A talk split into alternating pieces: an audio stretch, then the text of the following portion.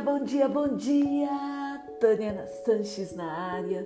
Estamos aqui para mais um episódio do nosso Chá Positivo. E hoje, a partir de hoje, terça-feira, o nosso podcast vai ao ar todas as terças-feiras da semana, impreterivelmente às sete e meia da manhã. Antes de mais nada, claro, eu quero agradecer aos nossos ouvintes aqui no Brasil. 36% estão aqui no Brasil.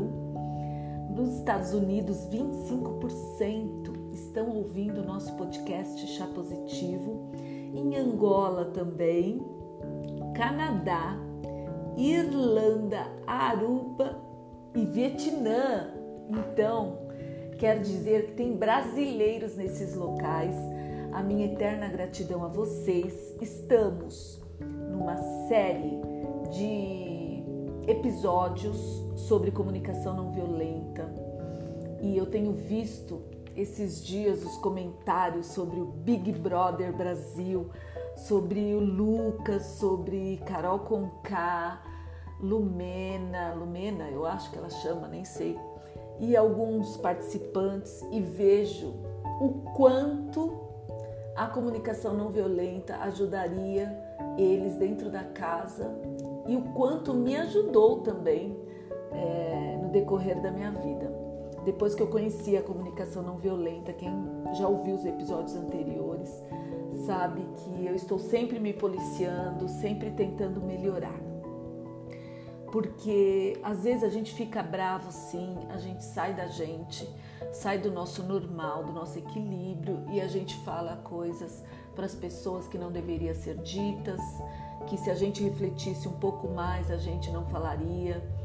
E a gente vai atropelando a nossa vida com sentimentos, com atitudes e com comportamentos que não são adequados nem para a pessoa que está ouvindo e nem para nós mesmos. Então hoje esse episódio é para você que quer aprender um pouco sobre comunicação não violenta. Seja muito bem-vindo, muito bem-vinda. Gratidão pela companhia. E se você gostar desse episódio, curte, compartilhe com seus amigos, com seus familiares. Tenho certeza que vai ajudar muito a todo mundo, tá bom? Bom, o que eu escolhi hoje para falar com vocês é sobre a comunicação que pode bloquear a nossa compaixão. E, claro, ao estudar a questão é, do que nos afasta do nosso estado natural, como eu disse há pouco, né, de equilíbrio, de compaixão, a gente identifica que algumas formas específicas de linguagem que a gente pratica e comunicação contribuíram, claro, para o nosso comportamento violento em relação aos outros e a nós mesmos também, né? E para designar essa forma de comunicação, a gente, eu e muitas pessoas que praticam a comunicação não violenta, a gente sempre designa a forma com uma expressão básica. Abre aspas. A comunicação sem compaixão é a comunicação alienante da vida. E claro, né? Eu quero começar esse episódio também lembrando uma frase que está na Bíblia. Eu não leio muita Bíblia, eu leio capítulos esporádicos quando eu quero encontrar alguma coisa para linkar com o meu trabalho de desenvolvimento pessoal, de filosofia, de quando eu escrevo os meus posts, os meus artigos no blog Visão de Coach, eu sempre gosto de trazer uma, uma frase legal para a gente refletir. E a frase que eu trouxe é de Mateus 7,1 e ele diz o seguinte: Não julgueis para que não sejas julgado, pois com o critério com que você julga, você será julgado. E a gente é, sempre tem que lembrar que um tipo de comunicação alienante da vida é o uso dos julgamentos moralizadores, que a gente subentende é, como uma natureza errada ou maligna, que nós, seres humanos, praticamos em consonância com os nossos próprios valores, né? E, claro, esses julgamentos aparecem em frases assim, por exemplo: O teu problema é ser egoísta demais. Ele é preguiçoso. Eles são preconceituosos. Outra frase: Isso é impróprio. Mais uma: é, culpa, insulto, depreciação, rotulação, crítica, comparação e diagnósticos são todos formas de julgamento. Então, toda vez que você comparar, culpar, insultar, depreciar o outro, rotular pessoas, criticar seu amigo, comparar os seus filhos, e diagnosticar algo na outra pessoa, tudo isso são formas de julgamento. E, claro, né, nesse mundo dos julgamentos, o que nos importa é quem é o que. Então, quando a gente fala de julgamento, a gente sempre vai, vai se importar com quem é o que a outra pessoa, entendeu? é, certa vez, claro, né? Para além das ideias de certo e errado, sempre existe um campo vago. A gente tem que pensar nesse campo. E em determinado momento da minha vida, eu me encontrarei nesse campo, né? Com você lá ou não. No entanto, essa comunicação alienante do julgamento é, nos prende num mundo de ideias sobre o que é certo e o que é errado é um mundo de julgamentos, é uma linguagem rica em palavras que classificam e dicotomizam as pessoas e todos os seus atos. E quando a gente emprega essa linguagem, a gente julga os outros e seu comportamento, claro, enquanto também a gente se preocupa com o que é bom, o que é mal, o que é normal, o que é anormal, o que é responsável, o que é irresponsável, o que é inteligente e o que é ignorante e vários outros, né? Tipos de julgamento. E muito antes da gente chegar à idade adulta, a gente aprende a nos comunicarmos de uma maneira impessoal, que não exige que eu revele o que se passava dentro de mim. Então, quando a gente encontrava pessoas ou comportamentos de que a gente não gostava ou que não compreendia, como a gente reagia? Claro, a gente reagia considerando de que fossem errados. Então eu sempre converso com meu marido, eu falo para ele: tudo que você não gosta não é porque você não gosta. Primeiro, é porque você nunca estudou sobre, sobre o assunto, é porque você nunca experimentou, né, aquele fato ou aquela ideia e por isso você acaba é, falando e praticando comportamentos sem saber, reagindo a eles de forma errada, errônea, né? E eu sempre digo, se os meus professores é, quando eles me determinavam uma tarefa para eu fazer e eu não queria fazer, eu chamava eles de medíocres, que eles estavam exorbitando o, o, a competência deles de lecionar. Né? A gente sempre tem isso de embate com as pessoas, porque a gente não sabe o que está se passando com essas pessoas. Então, essa linguagem para a comunicação não violenta é uma linguagem é, violenta mesmo. E é por isso que eu te digo: quando você conhece a comunicação não violenta, quando você sabe tudo isso que você está aprendendo aqui nesse episódio e nos anteriores, você começa a se policiar, né?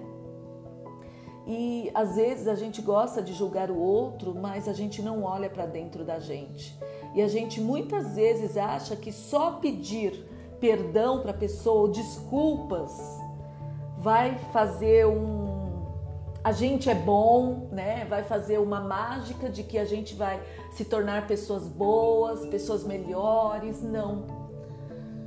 Na realidade, o importante não é pedir desculpas para as pessoas. O importante, em primeiro lugar, é pedir desculpas para você que se deixou entrar nesse clima de violência e julgar os outros.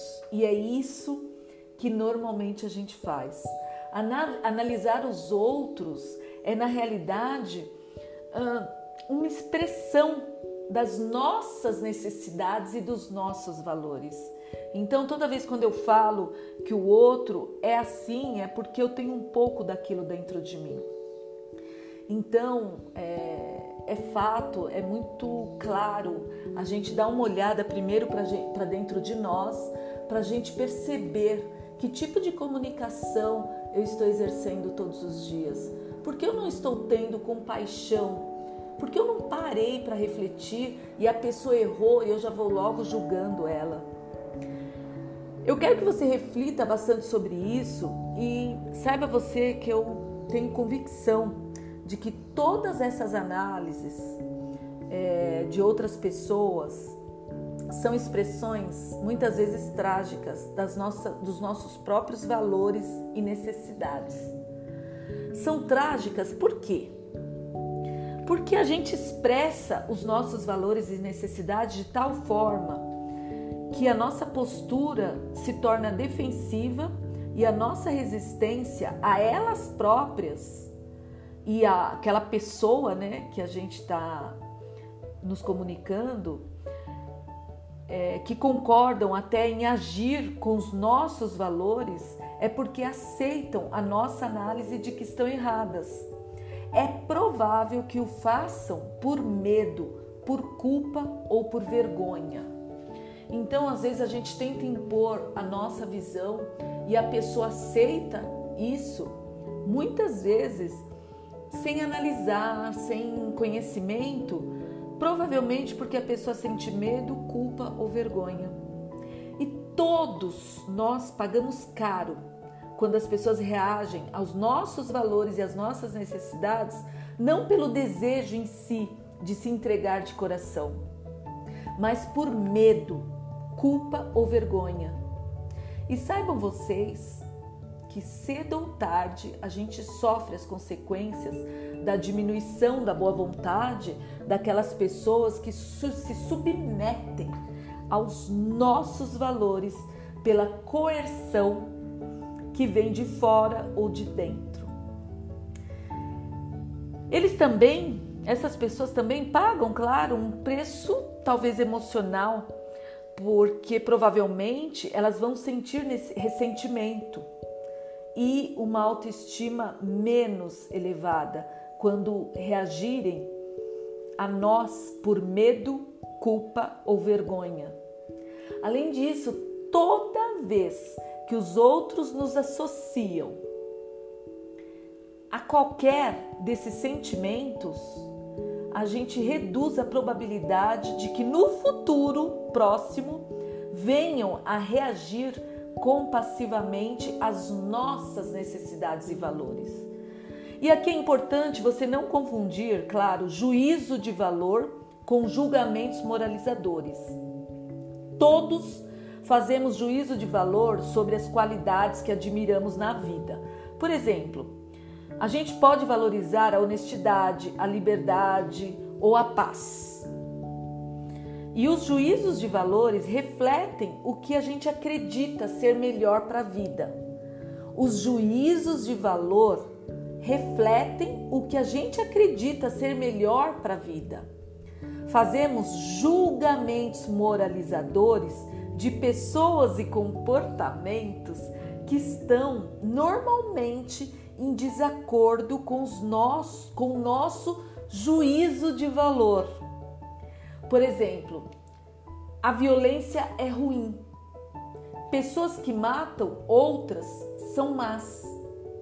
Se tivéssemos sido criados falando uma linguagem que facilitasse exprimir compaixão, teríamos, claro, óbvio, aprendido a articular diretamente as nossas necessidades e os nossos valores em vez de insinuarmos que algo é ou está errado quando eles são atendidos.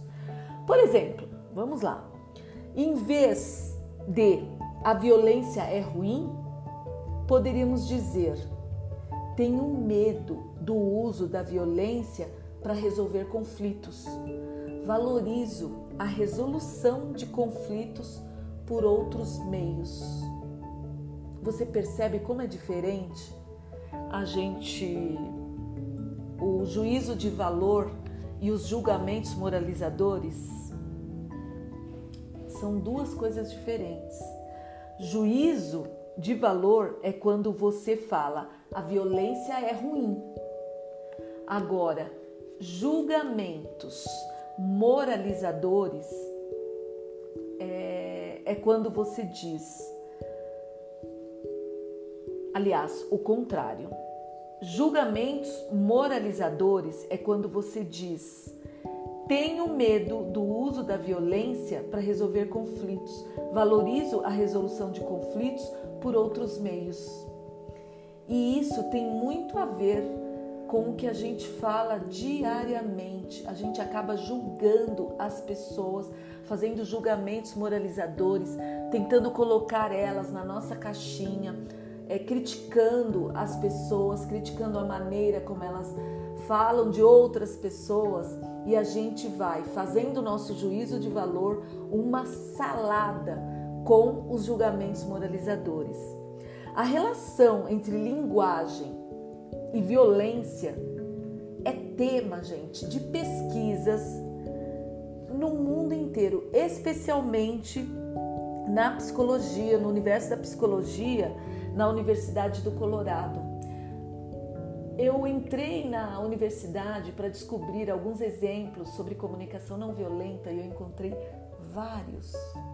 E eles tomam lá amostras aleatórias de obras até literárias de países mundo afora que tabulam a frequência das palavras que classificam e julgam as pessoas. E esse estudo constata a elevada correlação que tem entre o uso frequente dessas palavras e a incidência de violência nesses lugares.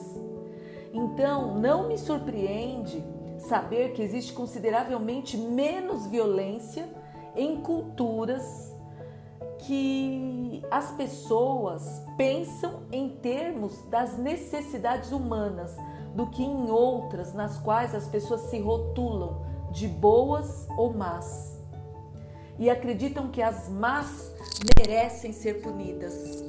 Saibam vocês que em 75% dos programas exibidos nos horários em que existe maior probabilidade de crianças é, estarem assistindo a TV, o herói ou mata pessoas ou as espanca. E tal violência é, costuma constituir o clímax do espetáculo na televisão, não é verdade?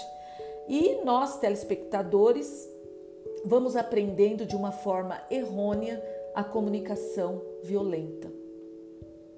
E na raiz de grande parte ou talvez de, talvez de toda essa violência verbal, psicológica ou física entre famílias, tribos, nações e entre casais também, normalmente os adversários estão errados, é, errados na forma de se comunicar, né?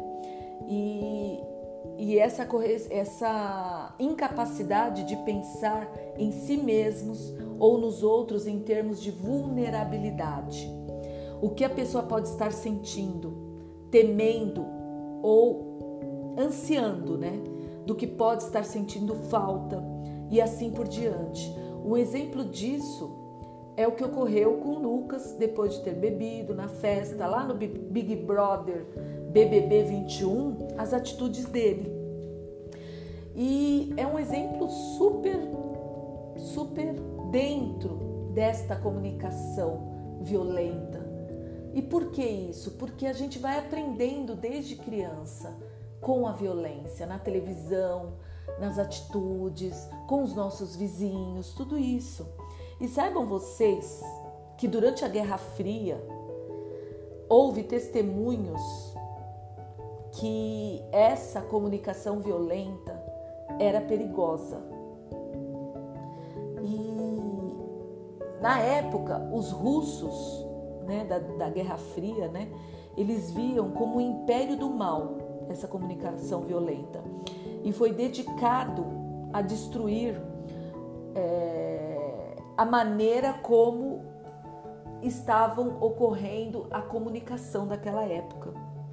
E os líderes russos se referiam ao povo, inclusive ao povo americano, como opressores imperialistas que tentavam subjugá-los. Nenhum dos dois lados reconhecia o medo que se escondia por trás daqueles rótulos.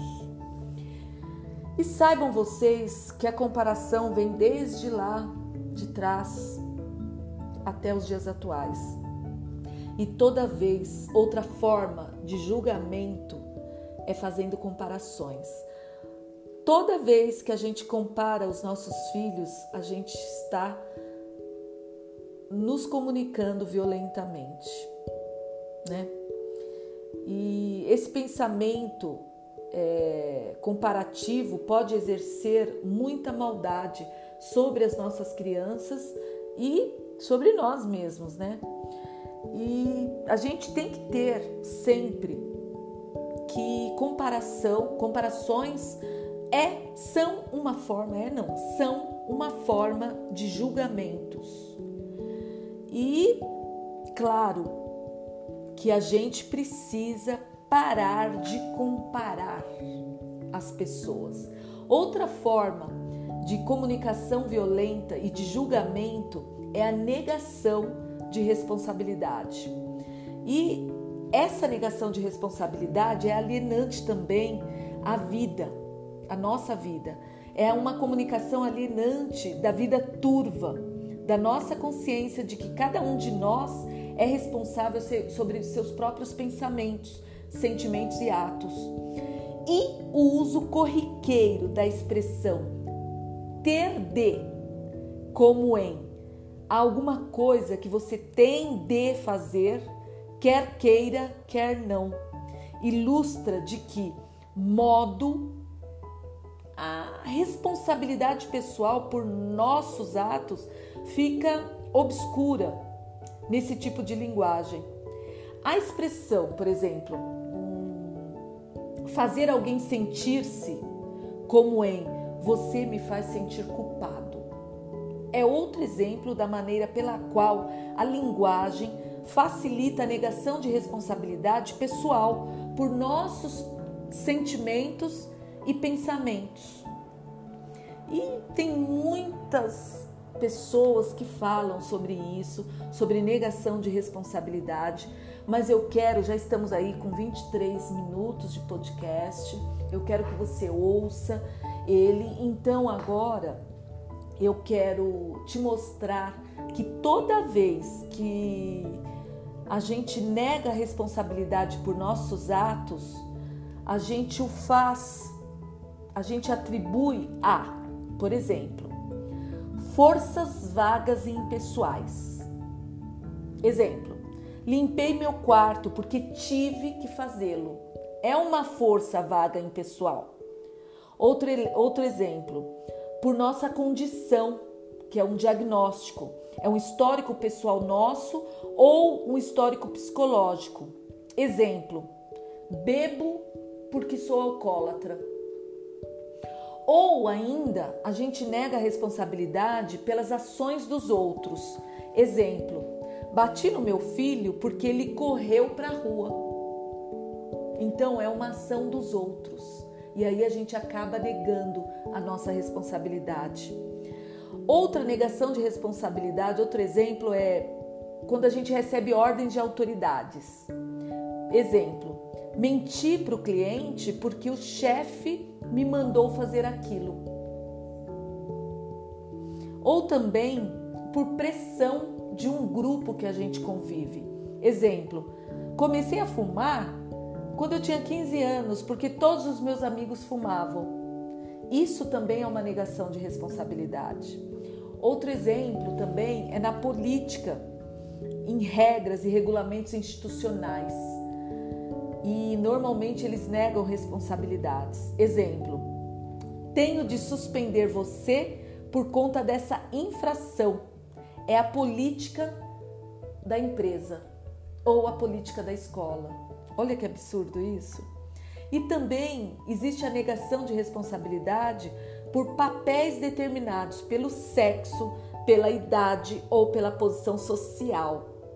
Exemplo: detesto ir trabalhar, mas vou porque sou pai de família e tenho contas a pagar. Ou ainda por impulsos incontroláveis.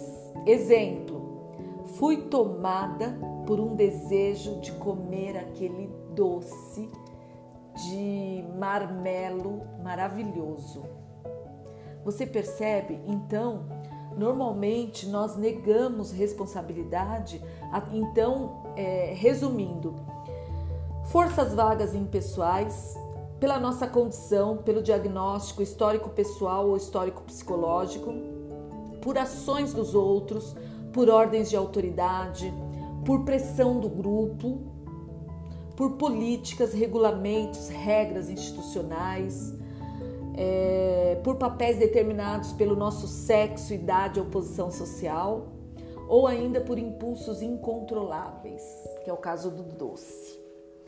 Bom, eu sinceramente espero muito que tenha feito sentido esse episódio para você e que você reflita sobre o que eu trouxe para você nesse episódio e preste muita atenção que a gente fica muito perigoso quando a gente não tem consciência da nossa responsabilidade por nossos comportamentos, pensamentos e sentimentos. Portanto, cuidado com o que você pensa, com o que você sente e com seus comportamentos. É por isso que a comunicação não violenta vem para nos ajudar a sentir de uma maneira empática, com compaixão, especialmente pela dor do outro, e assim a gente tem pensamentos bons e os nossos comportamentos vão melhorando dia a dia. Perfeito? Bom, Antes de mais nada, depois desta desse incrível episódio que até eu aprendo é, quando eu escrevo sobre o próximo episódio que virá aqui no podcast, no Chá Positivo. E eu te falo que ainda tem outras formas de comunicação alienante da vida. Então, tem várias outras formas. Só que essas outras formas eu vou falar em outro episódio, que é para você ficar somente com, com esse episódio de hoje sobre julgamentos moralizadores, sobre juízo de valor, sobre comparação, que é para você conseguir se, se, se comunicar, né? Sem comparações, sem julgamentos, ficando atento ao que você fala, ao que você sente, com aquilo que você observou, porque você não pode esquecer. A comunicação não violenta, ela é baseada em três pilares: o que você está observando, o que você sente pela sua observação, qual a necessidade de você falar ou de você tomar uma atitude sobre aquilo e qual o pedido que você vai fazer diante daquelas circunstâncias de acordo com a comunicação não violenta. Não esqueça disso. Um beijo grande. Até nosso próximo episódio. Terça-feira, às sete e meia da manhã. Eu me despeço aqui com um grande beijo, com muito amor, muita empatia e que quem está está assistindo ao BBB 21 aprenda a ouvir aqui os episódios de comunicação não, não violenta e comece a comparar ao BBB 21, BBB 21, para você melhorar dia a dia. É uma é uma escola da vida que você não pode só assistir sem estudar a ciência por trás dos comportamentos humanos. Então fica aqui a minha reflexão para você assistir, mas também é, ouvir esses, esses episódios de comunicação não violenta e se você gostar, compartilhe, aprenda e pratique, especialmente isso, pratique. Se você quiser deixar alguma dúvida, algum é, alguma dúvida, algum feedback, você tem um minuto no Anchor aqui para fazer isso.